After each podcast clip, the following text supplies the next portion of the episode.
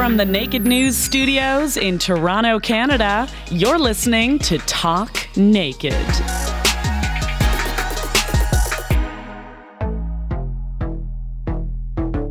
In pornography, your body is part of your brand. Because of how selective the genres of content have become with search words for almost every type of body, performers with long, successful careers have had to decide whether the body they present on camera is one they look to maintain or one that they want to constantly reinvent or enhance. And who's to say one approach is the key to success? Who's to say one is more successful than the other? Siri Dahl is a seasoned porn performer whose career includes a change to her body, marking a distinct new chapter to her legacy. Get ready to fall in love with all things Siri Dahl. And as you're listening to this one, folks, just know that we had this talk naked. Hello, everybody, and welcome to another virtual schmooze. I'm Laura Desiree, and joining me today is adult icon and activist Siri Dahl. Hello. Hello, happy to be here. It's so great to have you. Um, you're you're so legendary in this industry, and I was enjoying so much of my research on you. I want our viewers who may be meeting you for the first time to know a little bit about your legacy. Could you please let us know, I guess, what you're known for in this biz? Uh, yeah, a couple things that I'm known for. Uh, let's going back to when I first started my career in adult films in 2012. I was definitely known for having extremely large natural breasts. Uh, then I, you know, I, at the time I was also really known for being very vocal about like anti-piracy and like paying for your porn, like support sex workers, that type of thing. Um, then I left the industry. I retired in 2015 and I just you know, lived a very like boring and normal civilian life for several years. And then in January 2020, I returned. So now I've been back in the game, uh, returned to my career, kind of just was able to pick up where I left off, which is great. Yeah. Um, I mean, not a lot of people can say that. A lot of the times when you leave something for even a year, even six months, it's hard to get back and to get back to that that that level of prestige that you're at. Uh, can I ask what brought you back? Uh, it's a combination of several factors. I think probably the biggest one in my mind was just that I was simply like bored in most of the other jobs that I had. Like none of them were terrible. Like I did a lot of things. The last thing I did before I came out of retirement was I uh, was an editor, like at, at a publishing company. So I did copywriting and editing, and I loved it, and it paid well. I really didn't have many complaints. It's just that like I didn't feel super passionate about it. And I, what I found in that five year period of not being in porn is that I didn't really feel the sincere passion for what I did the way that I did about the porn industry. I love the people in this industry. I love how accepting and open minded we are. I obviously I do love sex, so I love being in a work environment where not only do I get to be like my own boss most of this time, but I get to be kind of uncensored, you know, and talk about things that excite me. And and I feel like you know the job that we all do whatever kind of sex work you do like i think it's it's really helping people in a lot of genuine ways so it's just super important to me Absolutely. And, and we're going to get to the article that you wrote that was what crossed my, my desk and what came my way and really started this whole pursuit of sitting down and getting a chance to speak with you. But in your return to the industry, can I ask what the biggest learning curve was in just how much of it has evolved in the time you were away? Yeah, I'm so it's kind of weird because in a lot of ways things are the same, but in a lot of other different ways, like in very big ways, it is different. And I think to me, uh, you know, fortunately for me, because of the way I ran my business before I retired, it hasn't been, it hasn't caused too much of a learning curve for my business, but it has been super interesting to see the total shift in kind of the power dynamic of, you know, with things like OnlyFans and models running their own platforms you've seen the power really shift out of the hands of the giant uh, studios and more into the hands of performers, which ultimately I do think is a good thing. Um, you know, I was kind of doing a lot of my own content before anyway, so for me it just kind of worked really well. That I was like, oh, great! Like now, now the thing that everyone does is the thing that I was starting to do back then, which is build my own content library. Right. Um, it's funny that you say that because I was going to ask, is there uh, a different kind of content specifically that you're making now that so much of the control of production is in the hands of performers? Has anything changed in the way you depict what you do for, for your audience? Absolutely. Like that's one of the things I was going to get to is like, yeah. even though when I got started, I was known for having the huge natural boobs, everyone knows by now I've, while I was in retirement in a period of my life where I, in, in my mind, totally never intended to return to adult films. Um, which is why I did it. But like, you know, it's because people ask me all the time. I had breast reduction surgery about five years ago. It was like kind of right after I retired, I did that. So like I've had, I had the surgery years ago. I'm all healed, all that. Like best decision I ever made for myself. Um, but the funny thing is, I still have big boobs. Like even after having a breast reduction, I still have triple D boobs. so they're they're still big. They're just not like cartoonishly huge anymore the way they used to be. Right. Um, and the other thing is that I started powerlifting really seriously. So like I almost kind of like did a little flip where like my boobs are slightly smaller, but my butt's a lot bigger now. Yeah. Whereas back then my boobs were way bigger, but my butt was kind of smaller.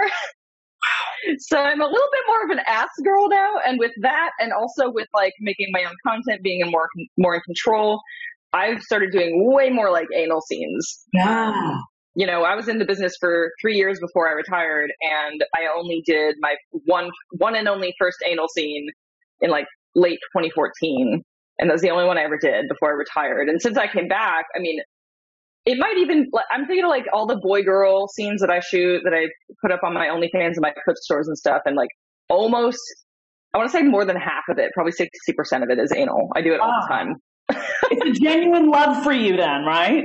Yeah absolutely. Good. yeah Good, amazing. I mean, that's some uh, that's some sexy stuff. I'll say that much because uh, I am a consumer of that content. So thank you for making it. your your article on sex work and sex worker stigma, sex worker hate. This was featured in the Daily Beast. This is how your name was really uh, uh thrust to the front of my attention. I want to talk about how that article came to be. Why is now the time that uh, you had to speak on this as you did? Um, yeah, it felt very timely to me, and I've been thinking about writing. I, I have been thinking about writing an op-ed or something like an essay similar to that for for quite a while, but I just decided I was like, I gotta, I gotta write this. I have it. It's just been floating around in my head, and I gotta get this out. And uh, specifically, it was when Mastercard announced their new restrictions that are going to be for any like online porn websites. Um, which, and we still don't exactly know like what that's going to look like because those things take time.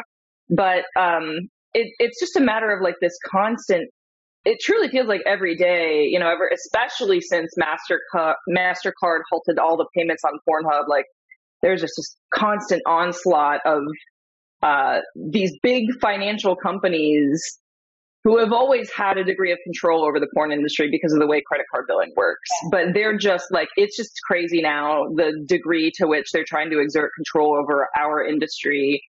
And it's, you know, and I say this in the article, like, they're doing it in the name of like stopping or reducing human trafficking. But, but if you really look into the facts and the statistics, like a lot of the information around what human trafficking looks like is misrepresented. And a lot of the time it's misrepresented intentionally by these activist organizations such as like Exodus Cry, who purport that they're about helping victims of trafficking, but really they even have it right there on their own website. Their main mission is to eliminate the porn industry. So it's like, yeah, it's one of those things where it's like, well, they say that they're against human trafficking. So if you say that you're against them, it makes you right. look bad. But it's like, no, we just have to put a microscope onto the facts of what's going on here because it's very bad.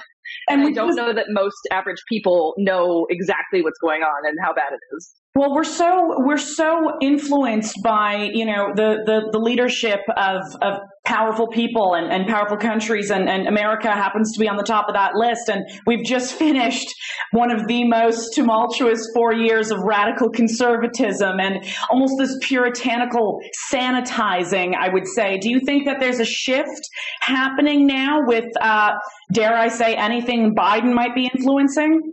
I don't know. I'm scared. You know, yeah. I'm scared because we, if we if we want to dig into the history of legislation that hurts sex workers instead of helping. Yeah. You know, uh, our current Vice President Kamala Harris had a hand in FOSTA SESTA, which has been very yeah. harmful to sex workers. Um, and honestly, women on the internet, like you don't even necessarily have to be, be, a sex worker to have been affected by FOSTA SESTA. Yeah. Ever posted a photo in a bikini that's been removed for adult sexual solicitation on Instagram? That's FOSTA SESTA at work. Uh, and a lot of people just don't realize where these things tie in. Um, so, you know, I'm, I mean, we're getting into politics anyway now. Like, I'm pretty open with my fan base and on, on Twitter and everywhere that I'm, I'm pretty far left. Yeah. Um, and that being said, I, I also don't necessarily trust like the current administration to protect sex workers because it's, it's a it's a really like twisted issue. It's yeah. it's very it's very hard to feel like I can trust a lot of politicians to do right by us when there's just so many examples of that yeah. not being the case. Um, obviously, I do hope for positive change, and in my opinion, and in the opinions of many other organizations, um, like spe- specifically Sex Workers Outreach Project and the ACLU, like the only way to really do right by sex workers is to decriminalize it. Um, so I am I'm 100% in favor of decriminalizing sex work. Right. I, am in, I'm in New York right now. I'm in New York where we just passed, you know, the, the no longer prosecuting prostitution here in this mm-hmm. city. That's, you know, one victory in so many that are due for us. Would you say that sex and, and the legalities around it as a business, that kind of transcends political parties? Do you find that that controversy is just going to exist regardless of where you are on the political spectrum? Yeah, I think it will. I think it will for sure. I I mean, what's interesting is uh, you know, some of uh, what one of the things I've seen coming up that's like an interesting cross section to me that I wouldn't have anticipated years ago necessarily mm. is the pretty huge cross section of um of libertarians who it, it, might be like more con- on the conservative side with some issues, but because of what libertarian values look like, hmm. they have a huge cross section with people who are like all about decriminalizing sex work. And that's oh. super interesting to me.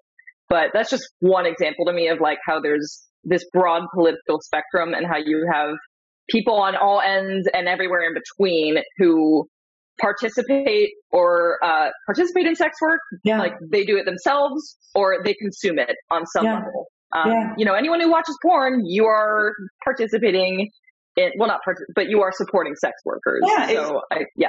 And then you see, you know, platforms like OnlyFans. I mean, this is just such a constant discussion when we reflect on the last year of, of the industry.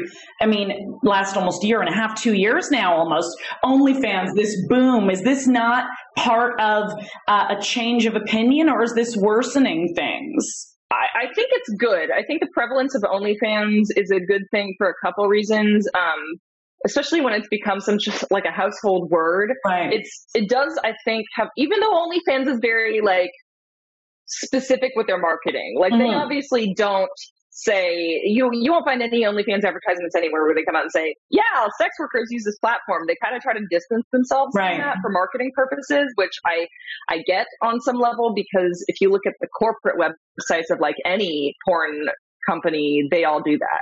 Like if you look at the MindGeek corporate website, it's yeah. not saying porn, porn, porn there. So it makes sense to me that OnlyFans does the same thing at a corporate level. But uh, we all know the reality, which is that a lot of sex workers use it, and it's a huge mm-hmm. platform for us. Um, so I do think that the more word is in the mouths of like average people, it does sort of help normalize what sex workers do, especially internet based sex work. Uh, what excites me so much about um, this discussion of sex work attaching, you know, to OnlyFans is that the umbrella is starting to embrace so many more people. And uh, I mean, people are content creators are trying to ask themselves, do I identify as a sex worker or not? And until that word and that industry is looked upon with a more favorable, respectable attitude, it's just, you know, I understand the tug of war. You know, I understand the hesitation to, to be there as an activist. Yeah. It's a challenging thing. It kind of drives to the heart of why I wrote that article, yeah. which is that, uh, my message is mainly targeted to people who aren't necessarily anti-sex work, but like they just don't. Because I have these are my real life friends. Like I don't live in LA. I don't live in New York. I live in Kentucky. Like there are yeah. many sex workers around. I mean, they're obviously here, but like as a someone who's a high profile porn performer, like I'm I'm very visible yeah. in the city as someone who does sex work, and I don't hide it. Um, so I get people just like civilian friends, people who don't know anything about the porn industry, ask me questions constantly about, you know, what does this look like? What's that like?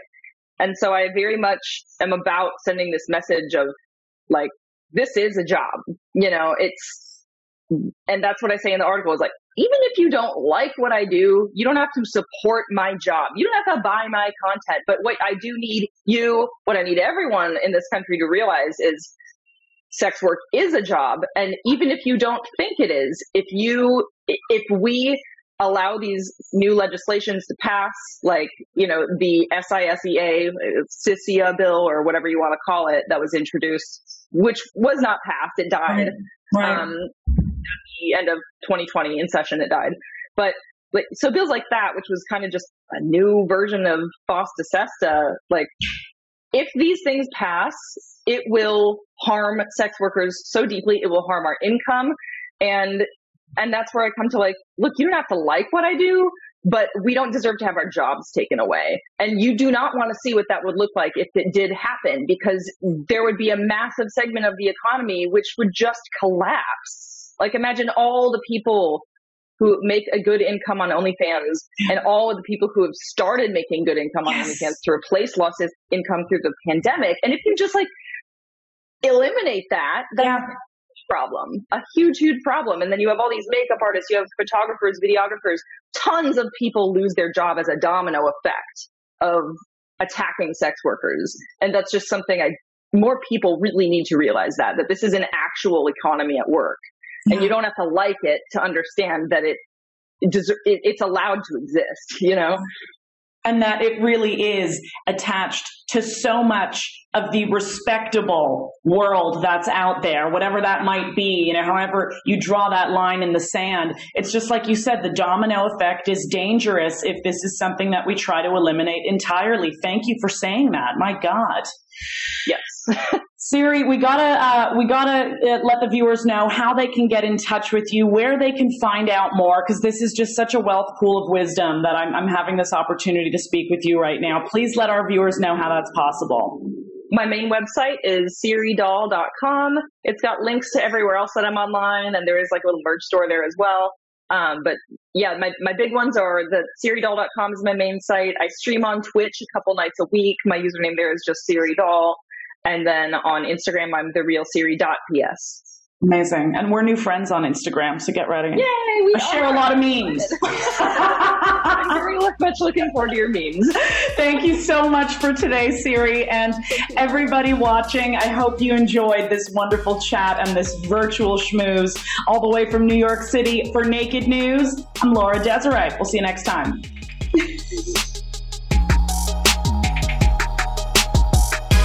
Don't you just love the incredible Siri Dahl? Remember, people, there is a gorgeous, full length, uncensored video version of that interview waiting for you at nakednews.com. And to never miss a moment here on the Talk Naked podcast, all you have to do is like, favorite, or subscribe to this channel. And of course, you can follow us on our social media. Our Instagram account is at Talk Naked Podcast. We'll see you back here real soon.